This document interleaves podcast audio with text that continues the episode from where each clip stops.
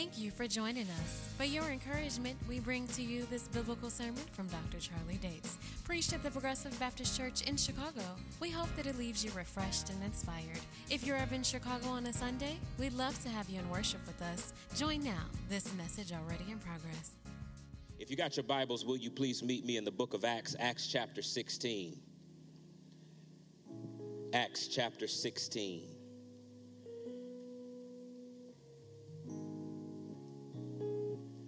This morning we're going to be working from verse 6 to verse 10. When you're there, you can indicate that you're there by standing. If you're still looking, say, still looking. Yeah, ain't nobody mad. Acts chapter 16. I'm reading from the Christian Standard Bible in case it reads a little different from yours. This is what it says They went through the region of Phrygia and Galatia and they had been forbidden by the Holy Spirit to speak the word in Asia. And when they came to Mysia, they tried to go into Bithynia, but the Spirit of Jesus did not allow them. And passing by Mysia, they went down to Troas. And during the night, Paul had a vision in which a Macedonian man was standing and pleading with him Come over to Macedonia and help us. And after he had seen the vision, he immediately made efforts to set out to Macedonia, concluding that God had called us to preach the gospel to them. I want to speak to you briefly this morning from the subject moving forward from a closed door. Moving forward from a closed door. You may be seated as we lift our hearts to Jesus. Lord, here we are. We are sitting here in your presence. And I thank you, Lord, that you're here. Lord, we have sung to you, we have prayed to you, and God, now we're here to hear from you. And so, Lord, I pray that you speak to us, speak indeed. I pray, Lord, as I've done the best I can to take this meal that I've prepared for your people, I pray, God, that you would take it where I can't take it. Holy Ghost, will you speak to people? Folks have come from different places with different issues and different problems and different questions. I pray, Holy Spirit, that you would meet people as they need to be met. And I pray, God, that you would hide me behind the cross of Jesus. My hope in my heart, Lord, is that you'd be seen. And now, God, give me help, give me grace, give me power that makes preaching easy. Let the words of my mouth and the meditations of my heart, let those things be acceptable in your sight, O God, our strength and our Redeemer. It's in Jesus' mighty and matchless name we all say, Amen, Amen, Amen moving forward from a closed door. Whether you like him or you love him, many of us have to admit this reality that Jay Z is one of the best rappers. I know I might make some people mad by saying it, but this is my opinion and my opinion only. But one of the things that impresses me most about him is not his lyrical ability, it is the reality that he was a product of the 1980s crack era in Brooklyn. And then before he was discovered, he was killing it so much rapping that he was rapping even with the known rapper of his day. He stood up and he beat LL Cool J and DMX in rap battles. It looked for a moment like his entry into the rap game was fully certain but there was only one problem nobody would sign him.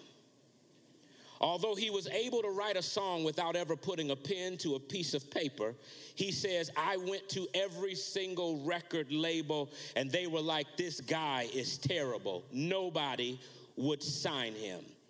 It was a closed door that stood in Jay Z's face that forced him, Verge, to a different direction. This is when he would sit down and begin to create Roc-A-Fella Records, and he would later drop Reasonable Doubt, and he would go on to sell 36 million records to this date. All of this happened because he moved forward from a closed door. Life, friends, is complex. It is not as linear as we like to make it seem. It is like a winding hallway filled with doors that are always opening, doors that are closing, and doors that will never open again. You know those closed doors. These are the ones when you try and you try and your trying leads you to failure. These are the ones where when it seems like it's going well, it quickly, drastically takes a turn to an end. These are doors when you are expecting expecting things to happen the way you planned them the way you prayed for them to happen. And then it looks like they're about to happen, but you find yourself disappointed by the results of that closed door. We live in a broken and a fallen world that is filled with doors that sometimes open and doors that slam shut in our face. And the question that I pose to you this morning, Progressive, is how do you move forward when God allows a door to be closed? That's precisely what you see when you when you dive into this text. Paul and his band were now making moves and they ran up against a closed door, several to be exact. They were traveling around strengthening the churches that they had preached in, and it seemed like all the momentum was behind them, only to come to a place where they were stopped, not by themselves, but they were stopped by God's hand. This text raises a question and it answers it too. How do you make sense of a closed door in your life? Many of us, when we find closed doors, we become frustrated.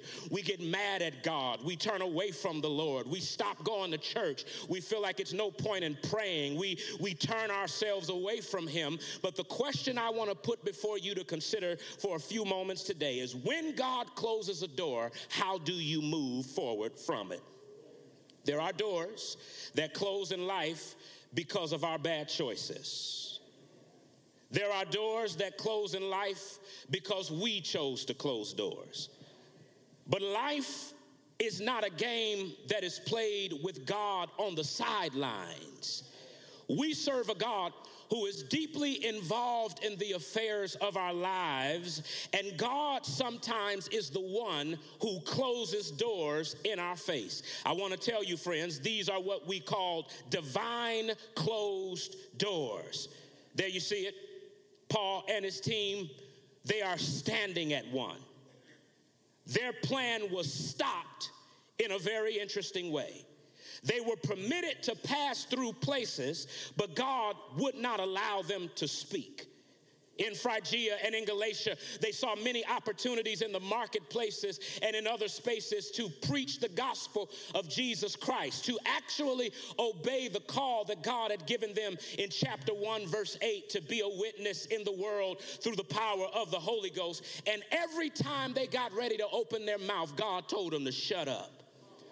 God, God let them pass through, but God would not let them speak. Sometimes there are seasons in your life that are passing seasons. They are not spaces for you to stay, places for you to set root. They're merely places for you simply to move through. God will let you pass, but not stay. Watch it now. They're coming to it, but they ain't entering. They come to Bithynia and they are making a track to Asia. In Paul's mind, he says, if we can just get there, we can take the gospel to the farthest reaches it has gone. And God tells them, no, don't enter it. The text tells us that the Holy Ghost forbade them, that the Spirit of Jesus would not permit them. They were simply following the call of God, but God was blocking them from doing what they knew to do.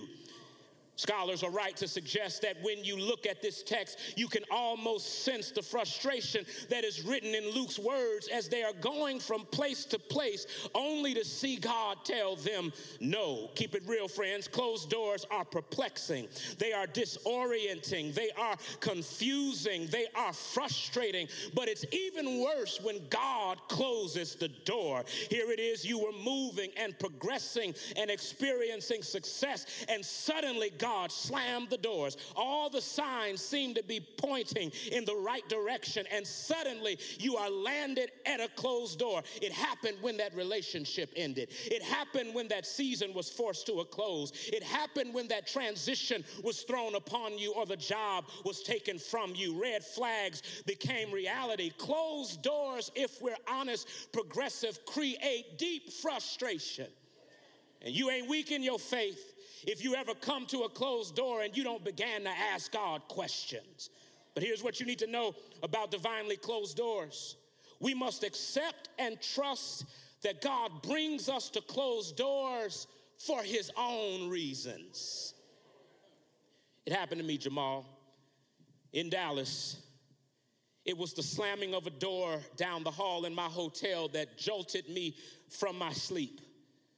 I looked over and realized that I never set my alarm the night before. I had a flight I had to catch in less than an hour. And there you go. I looked up and realized that I had no time to do all the things I thought I would do, so I rushed out of bed and threw the clothes I had on yesterday. Some kind of way, through some stroke of imagination, I was able to brush my teeth while at the same time packing my bags. Ran down the stairs into the car, got caught in traffic. Finally, I arrived at Dallas Love Field only to find no love there.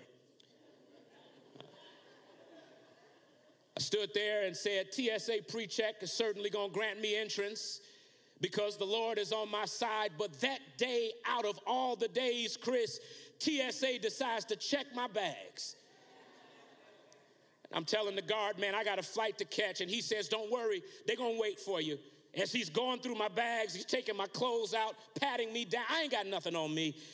I can see the time ticking away. Finally, I zipped my bag, grabbed my things, and rushed. And just in time to get to the gate, I saw a second door slam, but this time it was right in my face. The man stands there with an attitude, a smug look on his face as he closes that door on the jetway. And no matter how much I begged him, he would not open that door. That's because the guy knew something I didn't know. He knew that that closed door meant it was a closed flight. And to open that door meant that the paperwork that was used to close the flight would have to re- be redone, and the weight and the balance of the plane would have to be recalculated and then double checked. And that would make the flight late. And then the flight would impact connecting flights and it would impact other flight plans. This man knew something about the closed door that I did not know in a greater, higher, holier, and a grander way. Don't you sleep on God. Don't you let your frustrations at a closed door make you think that God done lost his understanding about your life. God ain't never had to ask for your advice. His thoughts are never your thoughts, and his ways are never your ways. The God who is all wise knows your life. Even when the doors close, he knows what you don't know. And there's some of you in the room who can look back in 2020 hindsight vision and you can see that if he had not closed that door, I'd have been hurt. I might not have survived it. I'd have been messed up. I, I would have been broken beyond repair. But God knows things that you don't know when he closes a door in your face. Some of y'all know that if God had not broken that relationship up, you'd have been the fool that he cheated on. You'd have been the mess that he stepped on. But God knows what you don't know when he closes closes a door, but watch it. While he closes said door, he also has your life in his hands. He knows the plans he has for you, and your steps are ordered by his genius mind. You don't have to stay stuck in frustration at a closed door. Why? Because the God who closes it is a good God who closes it. While divinely closed doors are hard, they ain't random and they are not done with ill intent. God often uses them to grant us something. Sometimes God puts us in this holding pattern, this season that doesn't seem to come to an end, because He's trying to catch your attention to grant you divine instructions after He closes a door. You see it in verses 8 to 10. We, we are told that they journey east, their journey east was completely stopped by God. What is fascinating, Esau, is that God never tells them why. you do understand that God don't always owe you an explanation. That, that, that sometimes God has the idea to stop you and he ain't gonna tell you why. You, you can kick and scream till the cows come home. He, he will end that season and just leave you there. Not by yourself, but he'll leave you there for something. Now, now note it. They, they are in a perplexed, perplexed place. They are led, as commentators would say, through the wild backwood country of Mysia over to the coast of Troas. Troas seems insignificant to you, but Troas is their place of perplexity, but it is the place of God's clarity. Sometimes God drops us into Troases in our lives. these are times when no matter how much we look for the next job, God ain't letting nobody bite these are times, no matter how much we fast and we pray, that season just ain't changing. these are the times where when you are tired of being lonely by yourself, your singleness ain't came to an end. Troases, paces of perplexity, but if you lean closer, they can be places of God's clarity. Watch it. Paul falls asleep, and while he is asleep, Paul has a vision. And it is in that vision that a man from Macedonia is standing and he says, Come here. God got some strange ways of speaking. Many of us dull our spiritual ears because we too smart to believe he talks. And so we lean to the words of our friends who are like the blind leading the blind. When, if indeed you have placed your faith in Jesus Christ, you have been given a gift called the Holy Ghost. Come on, Baptist Church, where He gives you the Spirit of the living God to lead you and to guide you into all truth. And God does speak in those perplexing places. This is what you see. God begins to give him a vision, a dream to come to Macedonia. This city where Alexander the Great had established would now be the game changer for his ministry this would be the first time that the gospel would ever step onto the continent of Europe. While they are sitting there confused, God is pointing them a different direction from their closed doors. Why? Because closed doors are never easy, but they are never arbitrary. God always uses closed doors to advance his causes. He closed Sarah's womb that he might open her heart to his power. He closed the Egyptian palace doors behind Moses that he may send him back to liberate his people. He expelled Daniel and his people from Jerusalem that Daniel may have a word for the empire of Babylon. And yes, even Jesus. Jesus understood the challenges of a closed door in the garden when he prayed that the door would be open to a different path. God said no to Jesus that God might open a door to you. You serve a God who orders your steps in such a way that when He closes doors, He gives divine instruction while you wait on Him. Keep it 100 though. Waiting is hard. Waiting don't feel good. Waiting is a difficult thing, but I need you for just two moments to lean into the Lord for a minute, to wait upon Him, because while you wait in this perplexing season, God will give you divine instructions on how to proceed. I thought about aircraft's holding patterns. Those who fly planes know that there are different holding patterns, and oftentimes they are done for different reasons. But it is mainly a way for the air traffic control to delay an aircraft from proceeding on its predetermined course. The ATC tells the plane to wait, not stay, but to wait, to, to hold on until they provide the pilot with further instructions on how they ought to land.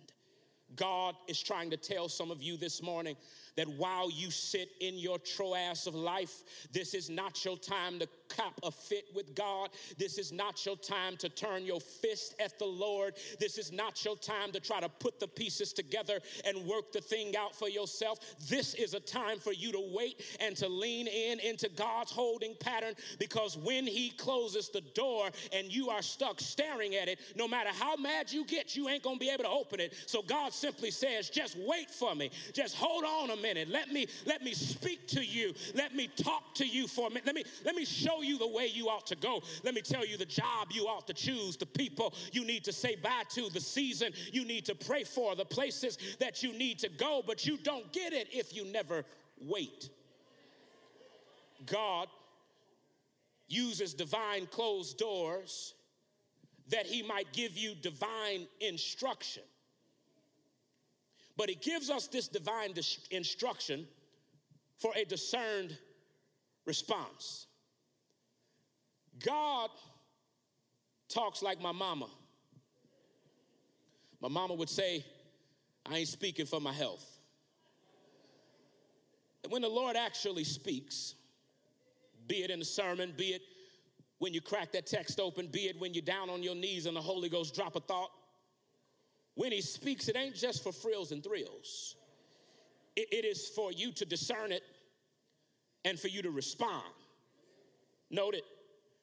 When they get there, they see this vision, and immediately, verse 10a tells us, they sought to go to Macedonia. Why? Because they concluded that God had called them there. In other words, they knew they moved, but they didn't just move, they discerned and then they moved. They, they discerned God's direction. By, by discern, I mean they, they used some available means to determine that this wasn't because they ate something that didn't agree with them, but it was indeed God who was speaking and they, they made a move. They, they had this vision, and it was from this vision that they concluded. They pulled together the evidence to draw a conclusion that the Holy Ghost had indeed spoken. Paul was sensitive enough to sense God speaking. We know from the text that the Lord was speaking because the Holy Ghost wouldn't let him go, the Spirit of Jesus wouldn't permit, but he was sensitive enough to know that the vision actually came from God. Let me put a parenthetical there. Some of us, God is trying to pull you into places where your spiritual eyes are sensitive to how God is moving. And some of us allow ourselves to be dulled by dumb decisions, by sin that hampers us, to keep us dull from when God is speaking. But God wants to put you in a place where you are able to put the evidence together to see his steps behind you and to discern that he's speaking. But he doesn't leave you there by your own subjective self. Note the plurality in the text he told them. And then they knew. And they made efforts concluding. In other words, God had a community around Paul who was able to help them to discern what God was saying. This is the reason why you need to cut your dumb friends. I, I didn't mean to say it, but I gotta say it your, your, your friends who, who don't think nothing about what God thinks. They, they are more influenced by what Instagram tells them, more influenced by what CNN and Fox News tell them. You need some friends that got some Holy Ghost in them. Yeah, that, that know God just a little bit better than you. So when you are trying to discern what God is saying, you got some spiritually mature friends to pull up on. You, you got some people to say, hey, I'm talking to you about something that God is saying, but I, I'm not certain if it's Him. And guess what they'll tell you? They'll either tell you you crazy or they'll tell you God is speaking. You, you, you need people that ain't gonna hold you back from what God is saying, but, but are gonna try to point you down the road to where God is leading you. E- even if that road hurts, even if that road leaves you in destitution, even if that road leads you in a hard place, you need friends that will help you discern it. But watch it. They discern it and they didn't sit on it. Now this ain't this ain't a progressive thing. These are my Pentecostal friends who they love that new word from God. Chris, they love to hear the Lord speak. And they got prophets who prophesy all over them. And they don't do a lick about what God told them to do. When God shows a path, it ain't just to show you, it's to call you down it. Let me take it this way. There are some of us, God has already shown you the path. There, there are some of you, God has made it evidently clear to you and you still sitting there trying to add two plus two to figure out your plan B. And God is saying, I ain't giving you a plan B till you take step A. Because when God gives you divine instructions, He is calling on you to make a discerned response. And, and let me tell you, noted in the text, that, that as God is speaking, Luke doesn't say they waited six days. They, they immediately began to make, make moves because when God begins to open that door, you only got one shot. Do not miss your chance to blow. That, that when God moves that thing, you, you don't have forever to make a decision. You got to sometimes just jump. Everybody who's ever ridden on a train before knows that you don't you don't have time in a city like New York or Chicago to wait 10 minutes to decide if you're going to get on that train or not.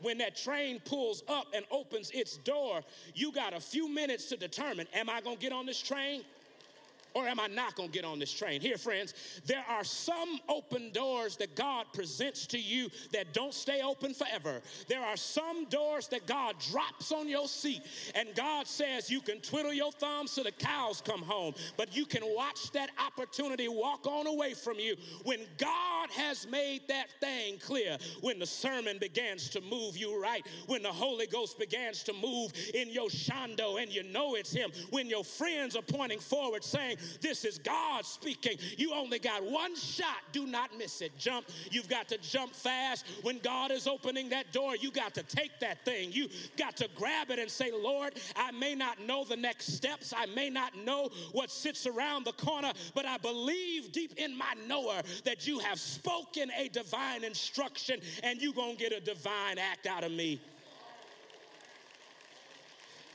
It was a few years ago, Reverend Leroy that my wife decided to spruce up my backyard. She wanted to get a Russian sage. I, I really didn't care. I didn't really care at all. You know, hey, she want to do it, she can do it. She bought this Russian sage, and those who are familiar with it, it, it actually, it's like the poor man's lavender. It looks like lavender, a bushel of purple lavender. And, and, and after she planted, it, it began to bloom. And I ain't gonna lie, I ain't gonna hold you, it actually looked really nice. But I watched as the summer turned to fall, and the fall rushed to November, and by December, the whole Russian sage was dead. By the time the next warm season began to come around, I told Kelly, this thing is a waste of space. So I went in the garage and I got my shovel and just as I was about to dig deep into the ground to uproot that ugly thing, Kelly screams, Wait, wait, wait, don't do it. Because, Watson, to your eyes, it may be dead to you, but there are roots somewhere working beneath the surface that's gonna bring that thing back to life. This is the question I got for you. What do you do when you have already eulogized your closed door? What do you do when God has allowed that thing to slam in your face? What do you say to God when God ain't opening that door? What do you do when frustrations become your bedfellow? Look on back to Jesus. God saw that there was a door that was closed before us where it looked hopeless for us. We were barred out of access and the presence of God. And God said, I know you see that closed door, but He began to weave a crimson thread throughout all of time. And just at the right moment, in God's timing, God opened up heaven's door and He gave us Jesus. And God gave us that Jesus who, at the right time, took a cross upon His back. It was not a cross that was made by Him and for Him, it was a cross made for you by you. And Jesus hung there on that cross while God allowed the doors to slam shut in Jesus' face as He breathed His last breath on that cross, Jesus knew that when that door would close, heaven's door would open for you. And one day Jesus would get up out of a grave so that you and I could have an open door to Jesus. Just then, it was in that moment, at that time, that God opened a door for us. Well, if God can open a door for us on Calvary, what doors can God open in your life? You might be sitting here mad. You might be sitting here here with a broken heart. You might be sitting here with tears filled in your eyes and a perplexed soul. But if God can raise a dead Jesus and provide an open door, what can God do to your closed doors? Yeah, it may seem like that marriage might be over, but God is a God of an open door. Yeah, you might be lost in the depth of that season, but God is a God who opens doors. But you need to wait as He opens that door. Uh huh. You need to sit there sometimes until He opens that door. You need to pray sometimes as He opens that door. Wait upon the Lord until He opens that door. Why? Because they that wait upon the Lord shall renew their strength. They shall mount up on wings like eagles. They shall run and not get weary. They shall walk and never faint. They that wait upon the Lord will see God do a good thing in you. You can stand there at that closed door mad. You can stand there with that closed door with doubts, but wait on God to open that door for you. And God can do that thing too. You can move forward from a closed door. Closed doors don't mean the end of your life, it just means the end of a season. But you serve a God who closes doors and he opens doors. But you got to have the heart to say, Lord, I'll wait on you. Lord, I, I ain't gonna try to fix this thing myself. I ain't gonna try to make this thing happen myself. I, I'm not gonna call my friends to put together some stuff. I'm gonna wait on you. I, I'm gonna pray, Lord. I'm gonna sit in your presence, Lord. I'm gonna dive deep in your word, Lord. I'm gonna keep on serving. I'm gonna keep on giving. I'm gonna keep on serving up because I know that in your own time and in your own desires, you will show up and turn that closed closed door into an open door. Is there anybody in the room who has ever seen God open a door? I wish I had about four folk who could say that God is a God of an open door. That even when it seems like that thing is done, God has a way of opening that door. God can open that door if you wait on Him. Thank you for listening. Tune in next week for another uplifting and inspiring message by Dr. Charlie Dates, Senior Pastor of the Progressive Baptist Church in Chicago. For more information about our church, visit progressivechicago.org. Progress is yours through the gospel of Jesus Christ.